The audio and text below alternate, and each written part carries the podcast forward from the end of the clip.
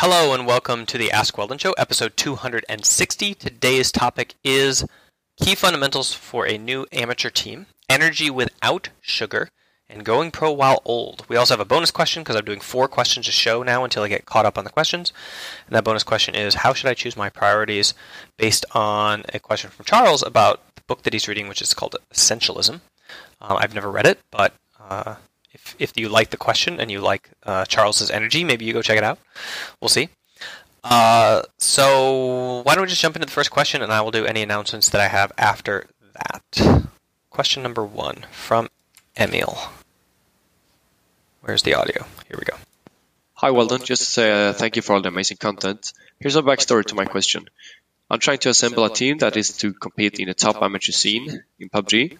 Uh, we're from different nationalities and it's going to speak English. If we can focus on the team's functionality to answer this question, like as a group of four individuals, uh, I've put a lot of thinking in whether we should find a coach or analyst and in general what we should start working on. So without being PUBG specific uh, and just like a team or a group of four people, uh, the question boil, boils down to the following.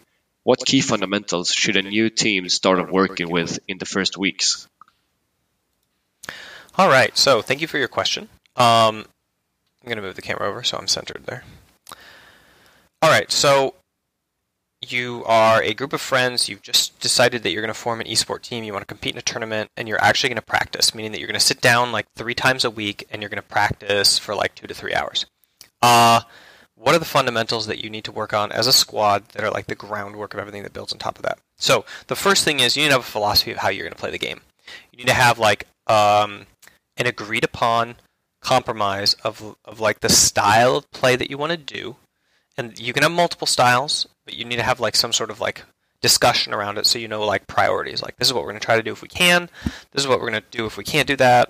Kind of like that, because you're going to try to get better at this style of play, and while you're doing that, people are going to make mistakes. And you want to be able to know which mistakes are mistakes that you need to like pull yourself back from and like not do again and which mistakes are mistakes that you need to like keep doing more of until you mistake your way through and you learn like through growth right? Through mistakes. And so having a philosophical uh, synergy and being all on the same page is really important so that like during practice when people are messing up over and over and over again everybody knows like what are the mistakes that are like expected and what are the mistakes that are not expected on a personal level so that they can like say to their team hey sorry i messed that up i shouldn't have done it. Or like everybody can, when they see a mistake can be like hey that's great God, just keep at it you'll get it next time. Um, differentiating between those mistakes is really important. Um, otherwise people just get tilted and frustrated with each other for losing game after game after game. So the first first thing is to have a philosophical uh, approach towards the game that is synergistic with your team and that everybody agrees upon. And the best way to do that is to talk about the game, watch games together, discuss what style you want to play, talk about um, different teams that you idolize and what your goal is and who you would want to look like if you were like the kind of team. Um, do you want to be a dominant team? Do you want to be a like a feast or famine team where you like you like crush everybody or or die trying? Do you want to be like the super secret um, team that always has the best position and like never gives it up? Um, do you want to be the team that's always on the outside, like uh, outside of the circle, like coming in? Um, do you want to be the team that, um, yeah, that always comes from unexpected angles? Do you want to be super super good at utility and use it like in every fight to get the to get a big advantage? Do you want a long range team? Do you want to be a rushing team? Do you want to be a pincher team? Like, anyway, come up with a style that you can agree upon, and that will inform your practice and the attitude you should have towards your teammates' mistakes.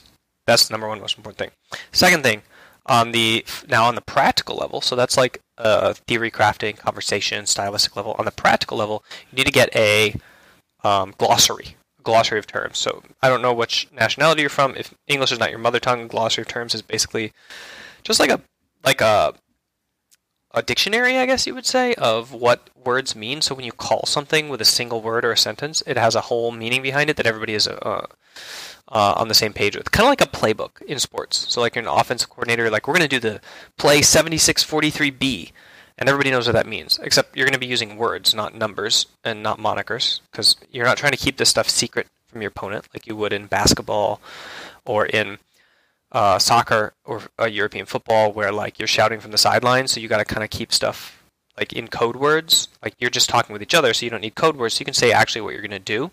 But anyway, you guys need to know what everybody's role is in every play, and the way that you do that is you you deconstruct your play. So you finish a game, you go back and you look at the game, and you look and, and you're like, okay, well here my idea was we would do this. What was your idea? Like how would you see this thing play out. And you'd say like, oh well, I was seeing it playing it out like you would do this and I would do this and you would do this and then we would win. And you'd be like, oh well, I was seeing it playing out like I should do this and you should do that and then we would win. Okay, well then the, the best play here is that we three people do this thing in this way and this is your job and this is my job and this is my job. Okay, everybody clear? Okay, what do we call that? Like how do like in game like how do we remind each other like that this is happening? Oh, we don't need to remind it. It's a basic play. We're just always going to remember it. This is just how we should do it every time. Oh, okay. So like we'll just call it the basics. Just do the basic.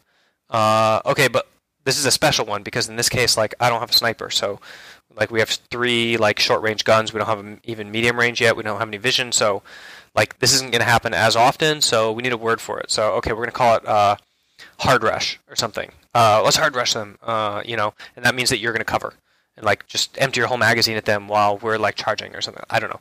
Whatever your play is, like um, you know, you need to know who like is in charge of utilities, so you can pass off your grenades and stuff like that. But anyway, the point is like I want you to have a uh, an agreed upon vocabulary for these that you can do. Okay, so those are the two basic fundamentals you got to get down, and then the third one is, um, you know, just kind of basic teamwork stuff. Like make sure that you enjoy each other outside of the game. Make sure that you don't hinge your friendship on winning and losing. So make sure you're doing stuff and talking about like what's going to happen if you win, what's going to happen if you lose, how it's a team game and like there's going to be at the amateur level like highly skilled and unhighly skilled people on the same team and you have to coexist without wishing that you had a different teammate. So know who you are in that hierarchy and if you are the highly skilled person, you should be doing a lot more like building up your teammates and saying like that you want to be with them and that you appreciate playing with them and what you value about them. And if you're the low skilled teammate, you need to show a lot of uh, effort and res- respect towards the higher skilled teammate and like trying your hardest so that like you they know at least that you're doing your best even if it's not something that like is up to the level of them, right? So that they feel good after they lose with you on the team. And those are kind of just like the minor glue that holds teams together, but that makes it more fun to do competitive esport instead of like just really frustrating grind. Uh, and yeah, I think that that should be the priority. And there's really no concrete advice for that. It's all the basic stuff that you you know from team sports and you know from team activities, um, and you just gotta yeah, you just gotta figure it all out. So thank you for the question. I appreciate it, and I'm gonna jump into the announcements now. Uh, I think that the new year, September, is going to be my big push on trying to get this Mac application done so that we have an app. So um, definitely, if you're thinking about purchasing the program, now is a good time to do it so that we have the push through for that. Um, other announcements: my off season is still in full swing. Still moving around on talk on stuff with the roster for CLG's main season for next season. Watching a few Worlds games. I'm going to be going to Finland soon and jumping from warm, warm Los Angeles to cold, cold, Cal- uh, cold, cold Jyväskylä. Uh, that'll be fun. And uh, yeah, I don't really have any other major announcements. It's kind of like a slow, slow off season. So why don't we jump into question number two? And this one is from Oscar. Hi, Weldon. Uh, recently, Hi, I've been trying to stop eating a lot of sugar, which has been my main source for getting my energy. Um, so instead, I have been trying to do exercises, uh, getting proper sleep and eating as well as I should. Um, so my question to you is that since I don't get my energy from sugar, that like instant energy, I I feel tired some sometimes during the day, and I don't know if I should try caffeine or something like that uh, because I have never drinking coffee. I, I don't like coffee. I have been trying tea, um, but that's pretty much it. So I read a lot of stuff about caffeine. I don't know if I should try it. What do you think? All right. Thank you, Oscar, for the question. So I'm going to answer this in two forms. First is talking about everything you can do to prepare and make sure that you have energy throughout the day. Um, and to understand when your energy should naturally be down. And then the second part of the question is uh, the second part of the answer is going to be like, okay, well now let's let's say that it's a given that you got to this part of the day and you do have low energy, but you need high energy because you have a test or because you have an event. So, like, what what do you do? What do you do then? Um, if you need to like get a boost. So, first of all, sleep is the number one priority here for managing your energy throughout the day. If you're experiencing low energy points, it could be that you are, and it probably is likely that you are not sleeping very well. Um, and by that I mean perfectly. You could be sleeping well, but not perfectly. So make sure that you're getting like eight to nine hours of sleep. Make sure that it's you know at the appropriate time for you to be sleeping. If you're like an early riser, make sure you're going to bed early. If you're a slightly later riser, make sure you're you're um, not trying to go to sleep too early and getting up too early. Um, definitely make sure they're not going to bed late and getting up early, which is probably the worst of all those worlds. Uh, and then respect the quality of your sleep. Try to look at it real quick and make sure that you eliminate, um, for example, light in the room that you're sleeping in, sound in the room that you're sleeping in. Uh, make sure that your temperature is dialed in, that it's like low uh, lower than your normal like daily living temperature. Make sure that your arousal downtime is coming down, so that you know after 6 p.m. you're limiting the amount of light that you intake through your eyes. That you're doing the blue screen thing with all of the um, monitors that you use. That you are like lowering the temperature of your surroundings. Uh, that you're kind of like bringing your energy level down. That you're not drinking caffeine or alcohol at all leading into the evening um, so that you get undisrupted sleep and then make sure in the morning that you're doing full arousal so that you're getting out, you're getting your vitamin D, you're make sure that you're getting like one to two hours of like sunlight in the morning, like after you wake up, whether that's through walking or through working in front of an open window or even a closed window or just like very, very, very bright and active, like kick me into daytime gear kind of light, which you cannot get from being inside, by the way. Uh, like lights just are not as bright as the sun. It's just impossible. They don't do the same thing to the eyes that sun does. And I don't mean like triggering hormones, although that is what happens. I mean like as in just the sheer like brightness level.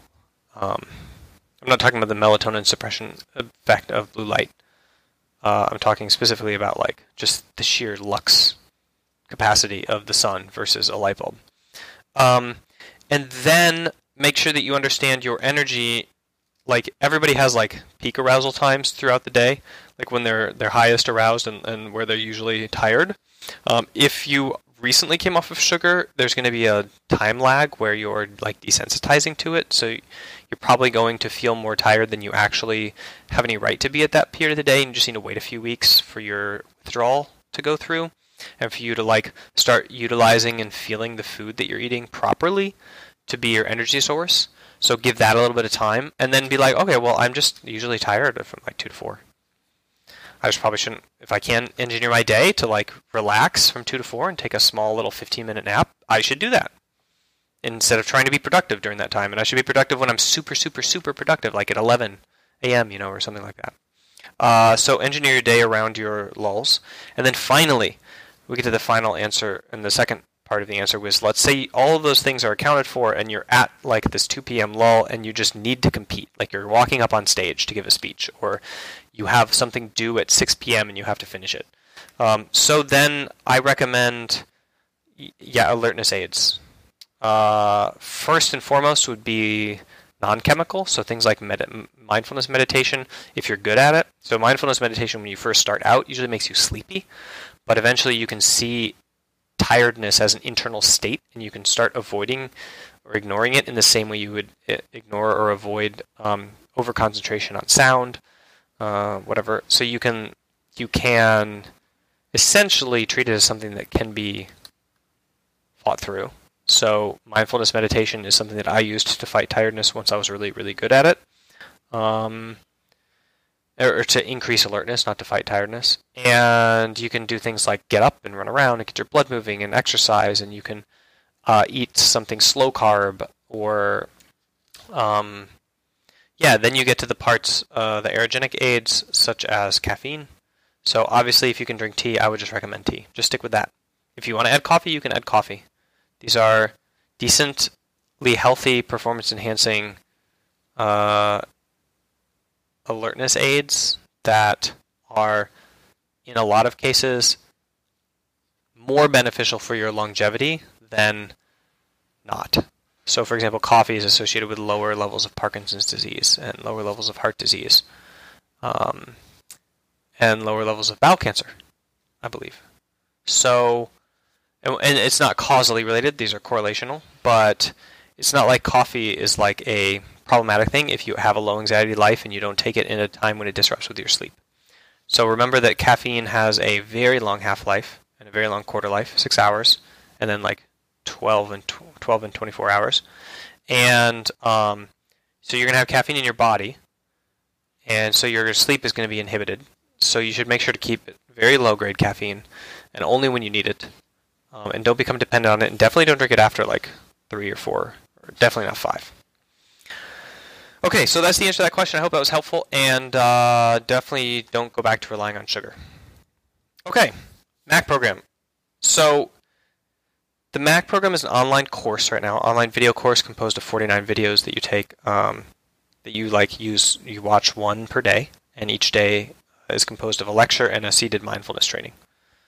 And this is the course that I used to in in the beginning of my career as like the main introduction to mental resilience in the performance setting for every team that I worked with, from CLG to TSM to G2, back to CLG, um, and it's like the fundamental uh, understanding of what mental resilience is, what poise is, the ability to act in service of your values instead of your emotions, and, and how to pull those out in a day to day setting when you're trying to grind it, and also in a performance setting when you're walking up on stage. And this online course is something that I've been working on for years. This is the third version of it. This version was launched 2015, so it's already four years old. I'm currently recording the new version, already like uh, 10 10 sections or whatever in on both the lectures and the mindfulness. Um, it's all written, just recording it. And it's going to be launched as an app at some point in the future. Whereupon, if you own the course already, which is a one time fee, you'll just be grandfathered in, you'll get the app, which is going to be like an upgraded version of whatever this course is. Uh, the course has a lot of great feedback from people who are performers in management, esport. Um, what are some of the other sports that people have talked to me? They have used the Mac program for singing, uh, running, uh, hurdling, a hurdler. We used it for their sport. Um, swimmers, lots of swimmers and tennis players, lots of them. Um, no golf players yet. So if you play golf and you've used the Mac program, please message me. Let me know how it's worked for you. Uh, and it's yeah, it's just uh, it's pretty straightforward. That's everything it is. Just go to mindgames.gg. You'll find it there on the web uh, you have to use the code AskWeldon. If you can't, if you previously have owned it and you can't get access, it's because it's been moving websites as the previous websites have crashed or died or I've moved or had to change providers because they got too expensive, etc. So just hit me up with your login and I'll fix that for you. Uh, there's no like ser- service people in the app; it's just me. So you just have to get a hold of me if something goes wrong. Um, use the code AskWeldon to get the discount and to say that you come from YouTube and or Twitch if you're here on Twitch with the 30 live viewers who are currently watching this show live. Which, by the way, you should check out twitch.tv slash mindgamesweldon. This show is actually a live show, not just one on YouTube. And you can check it out uh, every time that it's broadcast. It's kind of at random times right now because I don't have a set schedule. So get the phone on your app, Twitch phone, uh, Twitch application on your app, and you'll get cool Twitch applica- Twitch notifications like this. And then you can see when I go live, and you can just click it, and you can catch the show like that. Um, all right, that's it for announcements. Let's jump into question number three from Charles. Hi, Weldon. Hi. I'm reading Essentialism by Greg McKeown, and I'm having trouble deciding on priorities in my goals. Do you have any suggestions for prioritizing strategies and time spent on those strategies as you try to accomplish your goals, whether they're making worlds or, in my case, teaching science? Yes. So the thing that you're trying to do is values exploration. Um, I have a whole section of it in the Mac program, by the way.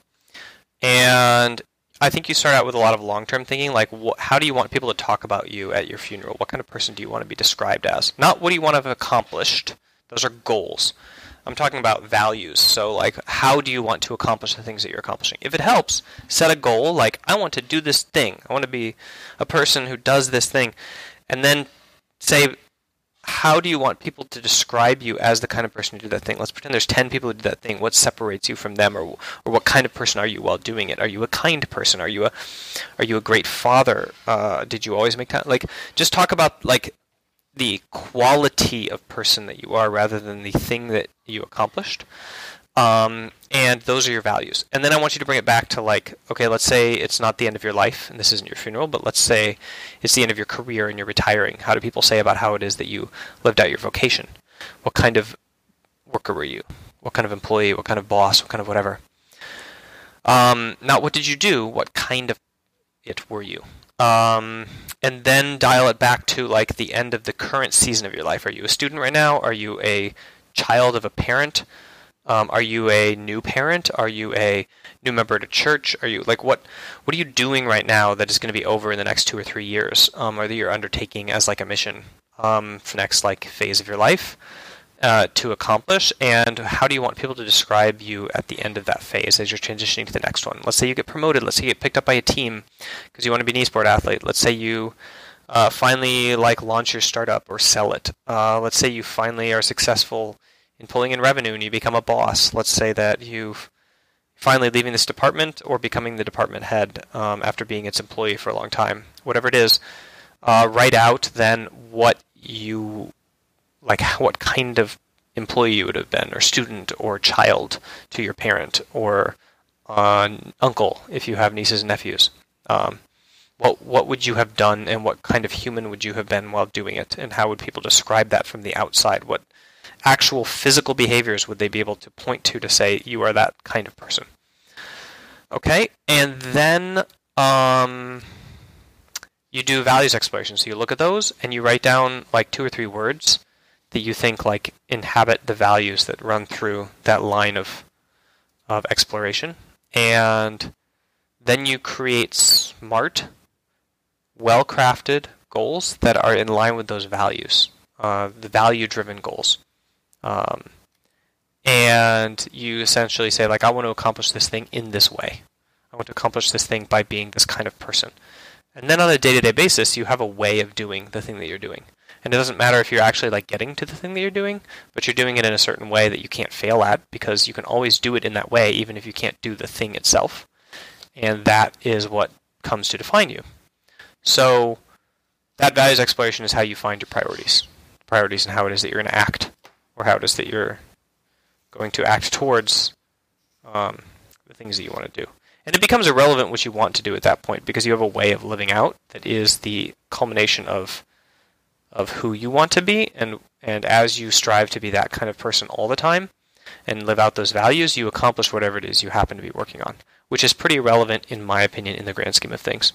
Um, humans just do what humans do. All right, that's uh, that question, and let's jump into the final question of the show. If I can find it here. Sorry, everybody. From this question is from Jonathan. Hey, Weldon. I'm Jonathan, and I'm a hobby uh, hobbyist artist. Sorry, wrong question. Actually, it's going to be from Simon. Hey, Weldon. I got a question about age in esports. Uh, I'm 26 now, and I want to ask if it's still worth or, or possible to start and try to be a pro. A few years ago, I got master on West, but I was very toxic. I stomped early as jungle, and then I surrendered the game. Uh, now I grow up, I got passive incomes, and I think I can spend some time on League. And here's the question: How do I do it? What are ways to go pro? What league should I get, and where? Uh, and um, important question: How Riot and teams look at the older players? What if they have families, and so on? Uh, and maybe when I can find information about salaries in different regions. Thanks. All right, so salaries in different regions. Um, I think basically you have to Twitter hunt for that. I don't think there's any public information out there. I think that like North, like China is probably the highest paid region. probably North America, Turkey, uh, Europe, maybe now are probably the next highest paid regions. Then probably Korea, um, Brazil, and on down and down from there. Um, as far as age, uh, the the only issue in my mind that comes with age is free time. So as you age, you get less and less free time. And that's because you have things like families and hobbies, and you need to have, in order to be a high performance athlete, like as an NBA player or a hockey player or somebody who's on one of the best teams in the world or an Olympian, generally speaking, if you get married, you're going to be marrying a person who's like going to take care of everything their own.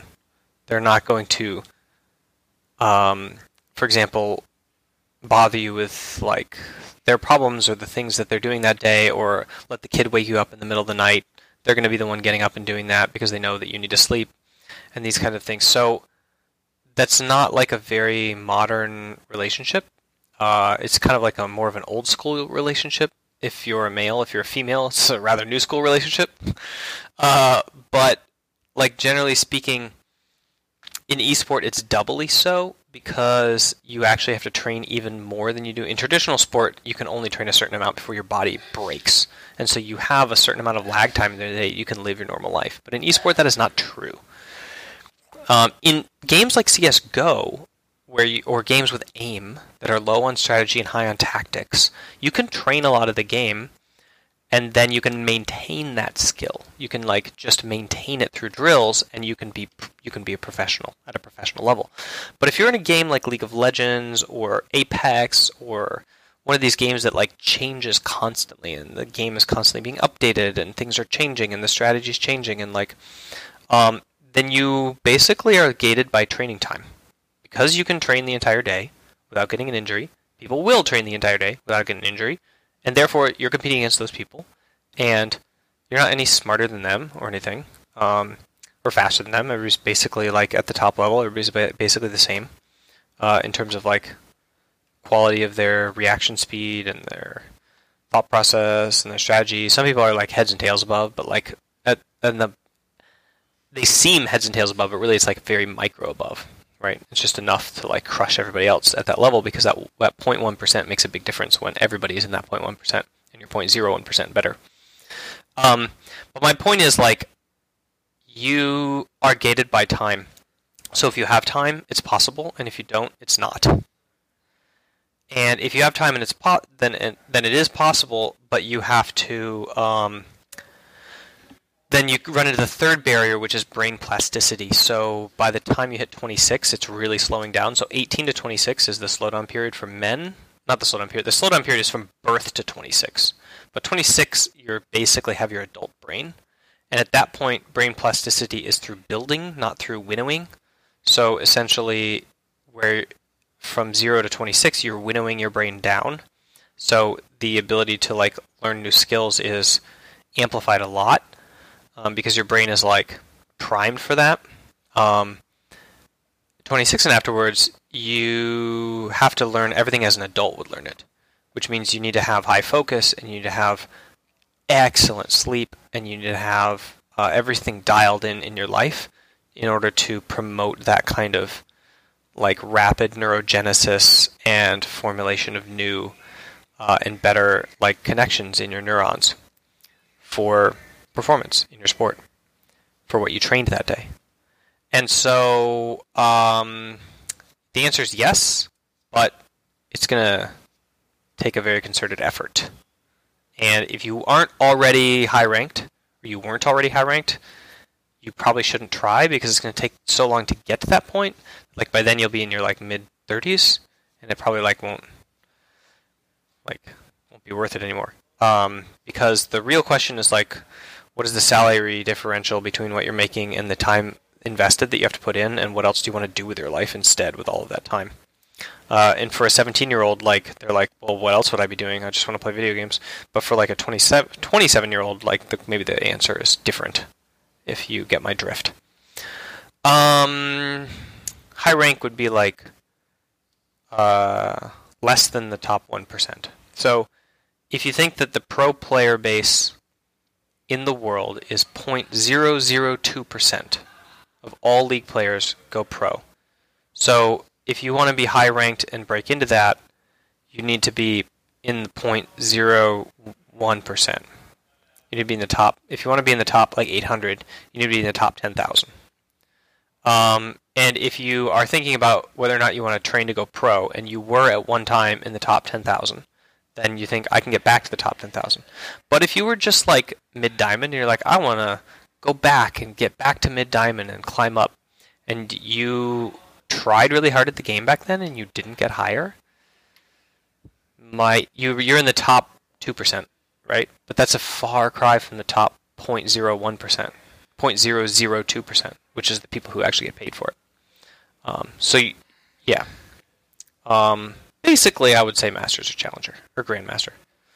Uh, if you were Diamond uh, like five years ago and you're thinking of going back and going pro, there's probably better use for your time. Also consider new esports as well. If you're going to be training yourself up in a in an esport and you have the opportunity to tackle something new, you can try a, a win-win situation like streaming uh, in a streaming and practicing a genre of esport and constantly going from game to game and always working on improving yourself and getting better and better and building up a streaming personality or a streaming following so that you have a win-win scenario. Either you end up going pro at some point or you end up with a successful business model or a successful personality or networking contacts or just a lot of fun in a new hobby um, and, a, and a lot of practice on improving yourself moving from sport to sport to sport as like MOBAs. Let's say you want to focus on MOBAs, so you're just always working on like the next MOBA and a variety of MOBAs and like different MOBA tech and theory crafting and stuff like that. And you build a brand around that that journey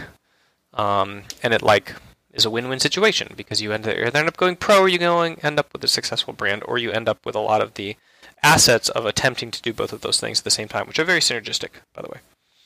So that is my advice uh, to you, Zimmon, Zimmon, I think is your how you pronounce your name, Shimon, Shimon. I'm not really sure. Anyway, appreciate it, and thanks for calling in, and I will uh, see all of you guys in the next show. Make sure to check out twitch.tv slash mindgamesweldon for the live show. Follow me on Twitter. Go to mindgames.gg and buy the Mac program. Bye.